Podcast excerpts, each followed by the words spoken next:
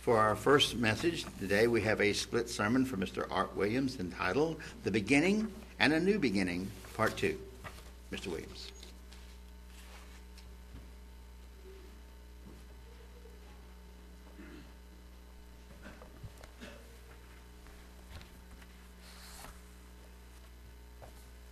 In part one,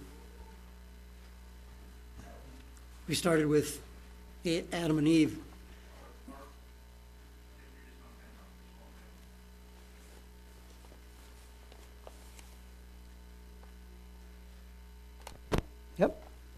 There we go.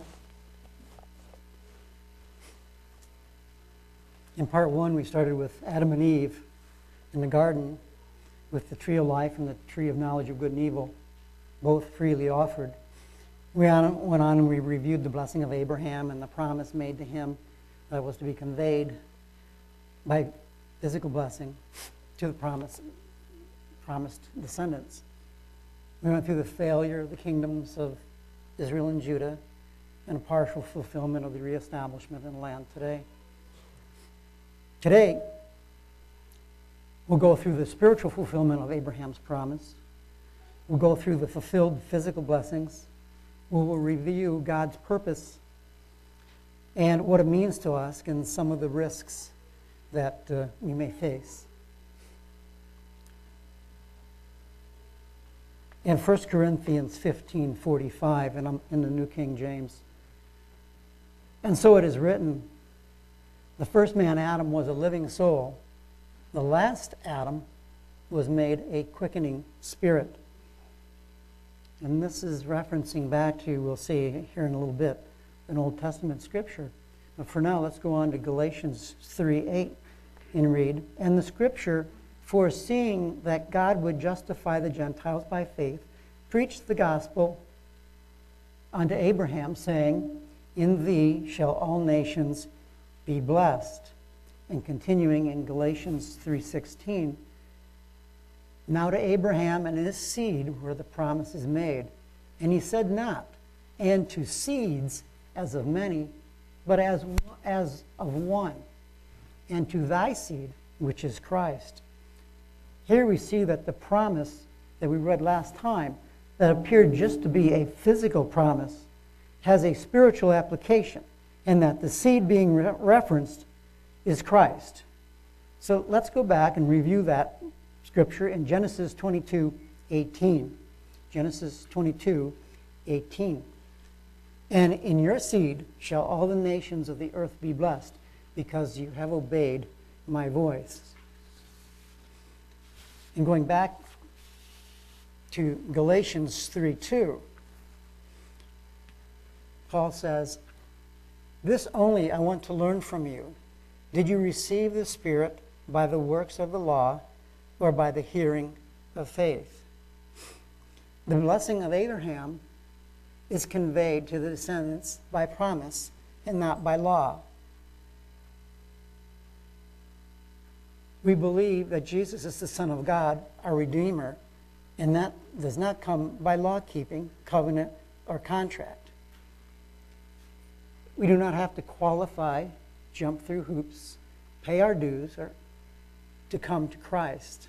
We count the cost, repent, get baptized, have hands laid upon us, that we may receive the Holy Spirit. Then we keep the commands and words of Jesus.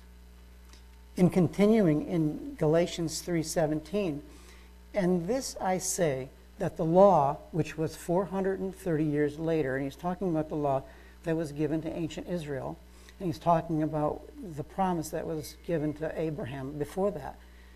And this I say that the law, which was 430 years later, cannot annul the covenant that was confirmed before by God in Christ, that it should make the promise of no effect.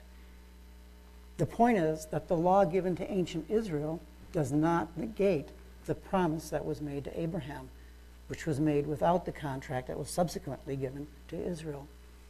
In Galatians 3:18, for if the inheritance is of the law, then it is no longer of promise. But, but God gave it to Abraham by promise. When my mom died, my sister and I inherited her, her property, and we received it freely. There was no stipulation in her will that said, if my son does not become a priest, he can't inherit anything. If my son is not a millionaire and have his own corporation, um, he cannot inherit anything. If my, if my daughter is not a registered uh, nurse in the medical field, uh, she cannot inherit anything. There are no hoops to jump through. It's by promise because my mom said, My son and my daughter will receive my earthly goods. There are no hoops, no dues, no requirements, no preconditions. This is just as it was in the original garden with Adam and Eve before the tree of life. The tree of life was freely given, they had free access to it. Access to Jesus is freely given also. And it's life eternal is freely given through that access to Christ. And we know that salvation was first offered to the Jews. I'm not going to turn to it, but in, we can go there in Romans 1:16. It says to the Jew first and also to the Greek.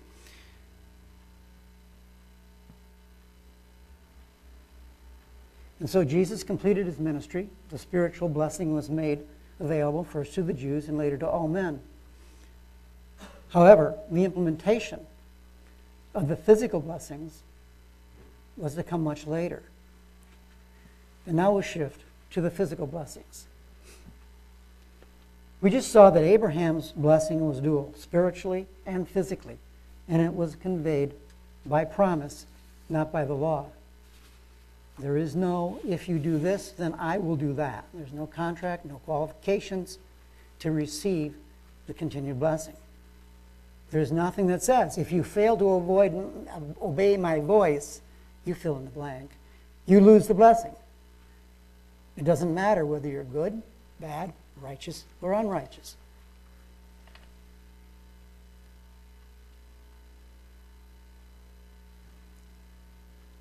If we turn and look to history, and we're going to start about, say, in the 1400s, historians refer to the period from 1400 to a, some 1700 and something, closer to 1800, as the age of exploration. And if we go back, and you can do this on the internet, and look what countries did the bulk of the exploration in the ancient world. And between 1400 and, and through the 1500s, if you look through the list of all the explorations, all the colonies that were established, it was Spain, Spain, Spain, Spain, Portugal, Portugal, Portugal, England, France, Spain, Spain, Spain, Spain, Portugal, Portugal, England, France. A funny thing happens, though. When you get to 1600, it reverses. You start in the 1600s, it's England, England, England, Holland, England, England, England, Spain, Portugal, England, England, England, England, Dutch, Holland, you know, that's the way it goes. There's a dramatic shift starting in the 1600s, which was also a significant time because that's when Jamestown was established and so was Roanoke, the the disappearing colony of Roanoke, but I'm sure you all are aware of that. But other significant events that happened uh, right about that time, the printing press was invented by Gutenberg in 1436, and 20 years later, in 1456, he printed his first Bible. I can't imagine in 20 years he printed his first Bible. I, I would be working on that in 100 years. I mean, when you look at the magnitude of the task. Um, of course, and we have the discovery of the New World traditionally by Columbus, yes, there were others. We have all the Spanish colonies in the 1500s, and of course, Sir Francis Drake comes on the scene in 1579 and says, I don't like you, you Spanish guys out here doing the high sea thing. We're going to start taking you out, guys. Then Jamestown in 1607 by the British. The King James Bible, 1611. All culminating in 13 colonies, the majority of which were founded by investment adventures, if you will, funded by the Crown, English and Dutch primarily. 12 of the 13, English and Dutch, one was Spanish. Ultimately, these 13 colonies became the building blocks of this nation. And the interesting thing about it is, remember, the promises are given, the blessing is given by a promise, not by law. But the people that came here believed in the same God as Abraham did. And additionally, they accepted the spiritual blessing of Jesus Christ, and they believed that he was their Redeemer. Regardless of whether their theology is accurate or not, they still had that belief. And so they had Christian ethics and Christian values. And so there was a, a convergence of the two at that time. Over here on the wall, we have a, a chart of the genealogy of the British royalty, and I happen to have a, an additional copy. I didn't look to see if they're both the same. The one that I have is a 1977 rendition, so it's not up to date now. But when you look through this, this genealogy of the Royal House of Great Britain, you find some very interesting names. Now, I didn't go through uh, the breech birth back in Genesis 38 last time, but if you go to this chart, you can see the healing of that breech birth. It occurred over in the, in the British Isles. You can, you, you can trace the, the kings back. You see Jeremiah on the chart. You can see David and Judah. You see the Pharez and the Zerah line of the breech birth. Um, you can trace the, uh, the, I think it was Mr. Gregory mentioned the overturn, overturn, overturn, the Emerald Isle down to the British Isles. Um, and you can see some very the names of some very famous people on the chart. Charles Martel, Charlemagne are both on here. Um, there are a list of, because of intermarriage, kings from Hungary, kings from Spain, kings from Russia are all uh, integrated on this chart because of intermarrying. And like I said, there's the same similar chart, if not the same, as over here on the wall. You can look at that and you can see uh, God's hand in following through on these promises that were given. Both the physical blessings and the spiritual blessings fit into his purpose. And they will continue until such a time as he decides to end it. One reason he might decide to end it is because the world will get so bad. It's no longer profitable to continue. There's no more converts to be made through the process of evangelizing. It's only by catastrophic events that the remaining people listen. God's goal and purpose is to establish his spiritual kingdom here on earth. And I think we all are well aware of those scriptures. Um, back I'm not going to turn there, but Revelation 21 and 22, we see spiritual Jerusalem coming down to the earth. A foundation with the names of the 12 apostles on it. Well, to accomplish this goal, there are several objectives. Um, obviously, there are many objectives. I'm only going to go through a few of them. Excuse me. First, the witness to the world, the Great Commission. We find that back in Matthew 24. I'm not going to turn there. You all have that well memorized, I'm sure. Matthew 24, verse 14. Witness to the world, the Great Commission, make converts of whosoever will. And then, once being made a convert, of course, our responsibility is to follow after him. And part of that commission also, 1 Timothy 1.15, is to save sinners.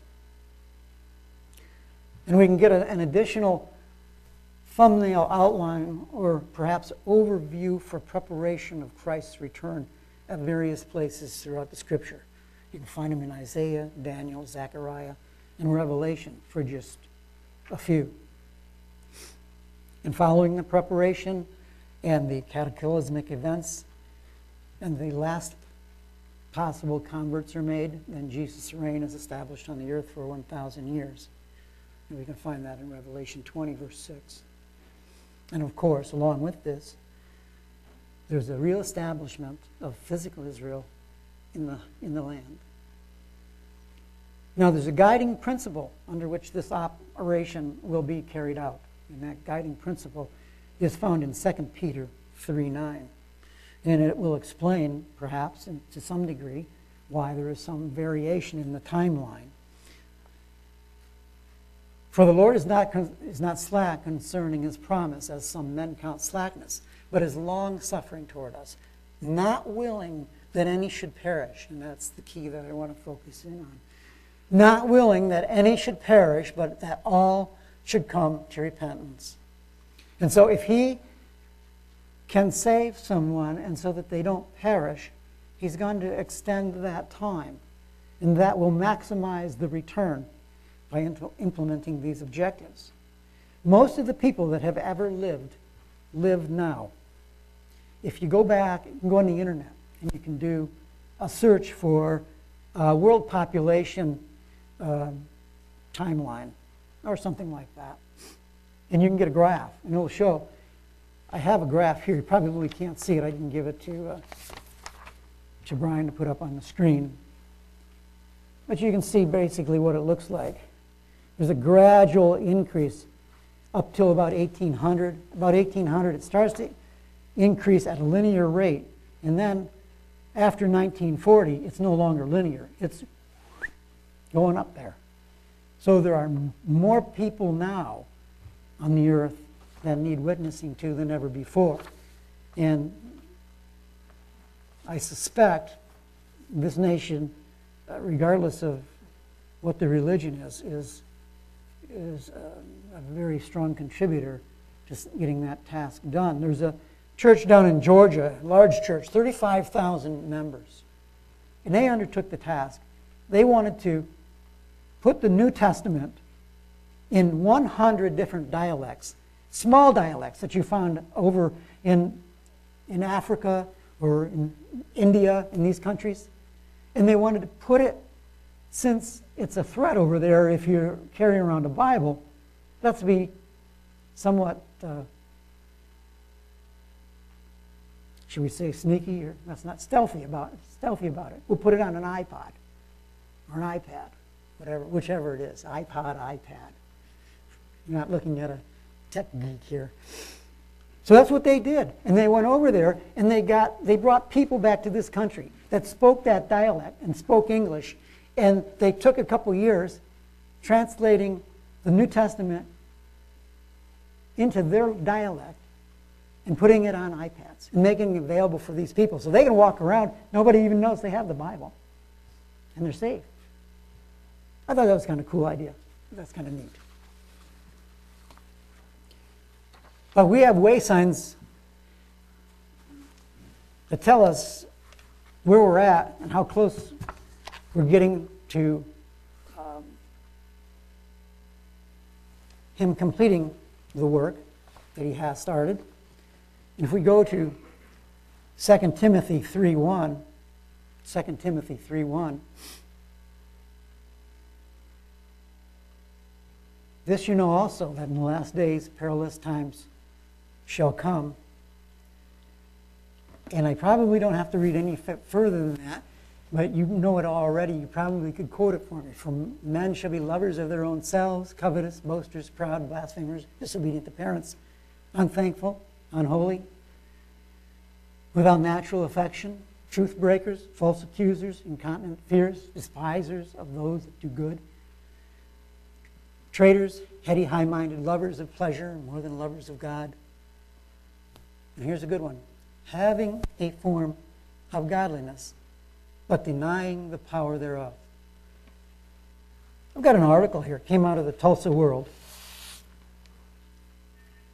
by the religious writer, and he was interviewing John B. John M. Buchanan about a lecture that he was, or he has had already given now. But he makes a statement in the, art, in the interview here that he said, he says he agrees with a Catholic, Catholic theologian who says there will be no world peace until there is peace among religions. And that will not happen until there is a dialogue between religions. Interfaith relations cannot be based on talks whose purpose is to convince others that I am right and you are wrong. People of different faiths who seek to find common ground often find things that they share. Well, I want to inject just an observation or perhaps a personal opinion at this point. I'm a Christian and I live in peace. I do not make any explosive devices. I don't blow up people. I don't shoot people. And most of the Islamic people that I know don't make bombs and they don't shoot people and blow up people. Neither do the Jewish people that I know. So, what are we going to talk about? We are already the peaceful ones. Are you going to go and talk to the radicals? Do you think they're going to listen to you? I mean, you can try. But I don't understand what you're going to obtain by having dialogue between religions if everybody already is peaceful and agrees to peacefully live together and to coexist. What can be accomplished? Apparently, he thinks something can be. To me, it's a straw man because you have to address those that are the rebels, those that are doing these things. And if you try to talk to them, they want to have their religion, they want to have their state, they want to enforce their religion on others. So, that might be a form of religion, but denying the power thereof because the real source of peace is having the Holy Spirit of God in you and a change of values and a change of the heart. And so you can talk all you want. They talked a lot with Adolf Hitler. I'll get off my soapbox and my personal opinion. Second Thessalonians 2 3. Let no one deceive you by any means, for that day will not come unless the falling away comes first and the man of sin is revealed, the son of perdition. And going on to verse 7, it says, For the mystery of iniquity does already work. Only he who now letteth will let until he be taken out of the way. I want to uh, point out something here with this pronoun he. The phrase in the scripture where it says, only he who now, okay? If you look that up in Strong's, you'll find it Strong's number 737, which means just now, this moment, now at this time, at this very time, this moment. There is no pronoun mentioned in there, okay? So this, this pronoun, he, we'll go back and look at that in a minute because it, the same thing occurs again where in the phrase, he be taken. Here again, this is Strong's numbers, number 1096. To become, to come into existence, receive being, to come to pass, to happen, of events, of men appearing in public, to be made, to be finished. Here again, there is no gender mentioned in that phrase. So this verse might be better rendered something like, For the mystery of iniquity does already work. Only it who now lets it will let until it be taken out of the way. It does, it, by having the pronoun he in there, implies it's a person when it really scripturally it doesn't imply that. It could be something else. It could be a political decision or some other decision that comes along.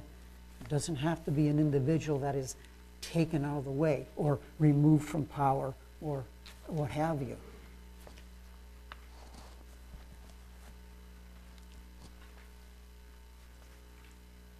There's an interesting phrase also as we go along and look at signs of completing this work. We may not think of it this way, but in the Philadelphia church, there's a statement that says to them, it's in Revelation 3 9. Revelation 3 9. There's a phrase in there. It says, Hate those that say they are Jews and are not. This statement, I think, gives us a certain glimpse into the aspect of society during the days of the Philadelphia church. Because the Philadelphia church identifies who these people are that claim to be Jews and are not. I'm not sure exactly how you identify them. I'm, I'm not aware that this situation currently exists. Maybe it doesn't. I'm just in the dark. But when people claim to be something, it's because there's some value, there's some worth, there's some benefit to do it. You don't go out there and claim to be something that is going to be detested and hated in society. So there's something here that's going to happen that is going to make it socially popular, popular in society. In, in what societies, in what countries, to what degree it's, it, it's going to have saturation, I have no idea. Maybe some of you do, but I don't. But it's, an, it's just an observation that there's going to be people that are claiming to be Jews and they're not. And the Philadelphia church will know it. And of course, the obvious signs that will come are the two witnesses and the temple being constructed and the animal sacrifices that will be implemented. Now, there, Aletha found a, a news item that is worthy to mention here, uh, and it, it's hard to find on the internet, but it is there. And this goes back, I believe, to last September or October. The decision was made by the Israeli government to allocate an equivalent of $29 billion to support farmers that allow their land to rest every seven years. 80% of Israel, I think it is, uh, doesn't even uh, keep the Sabbath. They're not real religious. But here the government is making um, this decision. It was passed by the Knesset back late last year. This could be the first step in them returning to their old covenant religion in a significant and meaningful manner. We know how bad it'll get. We know that Jesus says in Matthew 24 22, no flesh will be saved alive. Why will God allow it to become that bad? Oh, we covered it before. To maximize those that can be saved and not perish. And some men will stubbornly resist God in his way, to the, even to the degree of hating him. Some will be destroyed, and others, under the stress of the extreme events, will repent. The church, uh, the last sequence in the church, of course, as we know, is the Laodicean era. era. We find that in Revelation 3.15.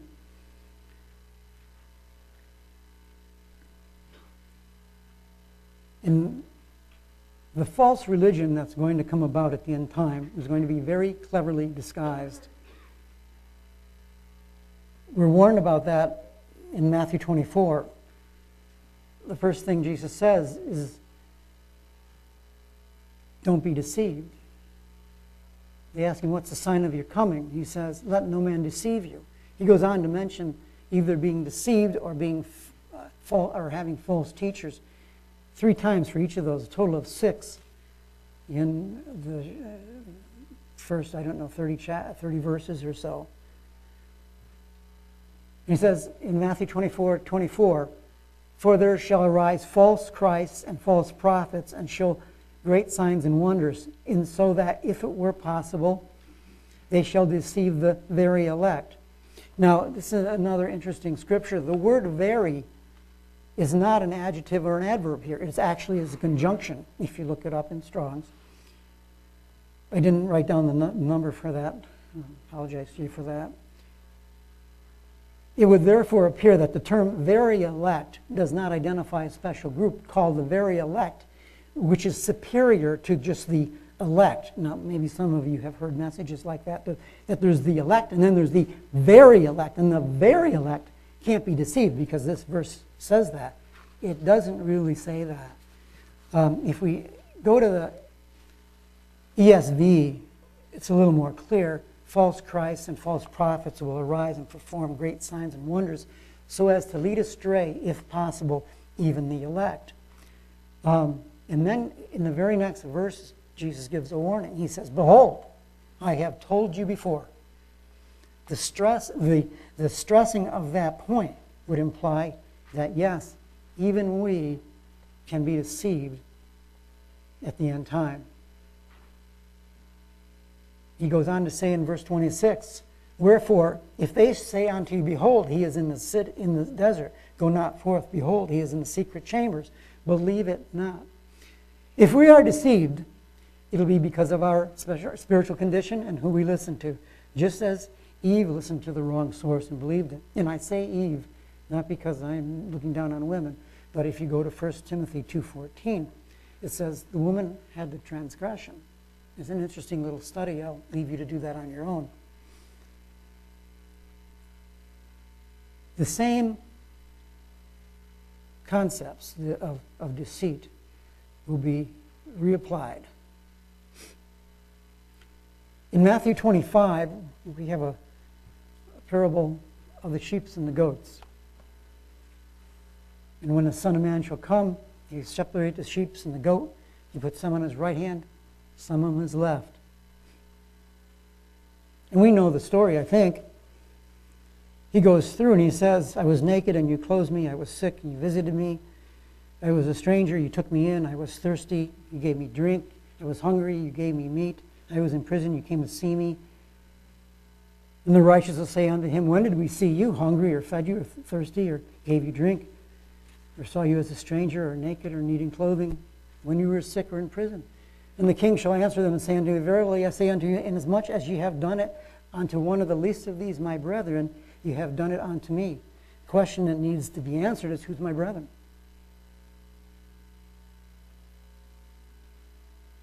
Jesus answers that question in Matthew 20, verse 50. For whosoever shall do the will of my Father which is in heaven, the same is my brother and sister and mother. Then say unto them on the left hand, Depart from me, you cursed, into everlasting fire, prepared for the devil and his angels.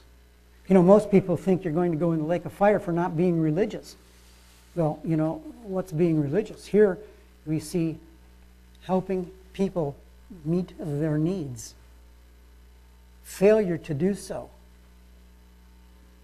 is critical. In Matthew 10:33, but whosoever shall deny me before men, him will I also deny before my Father which is in heaven.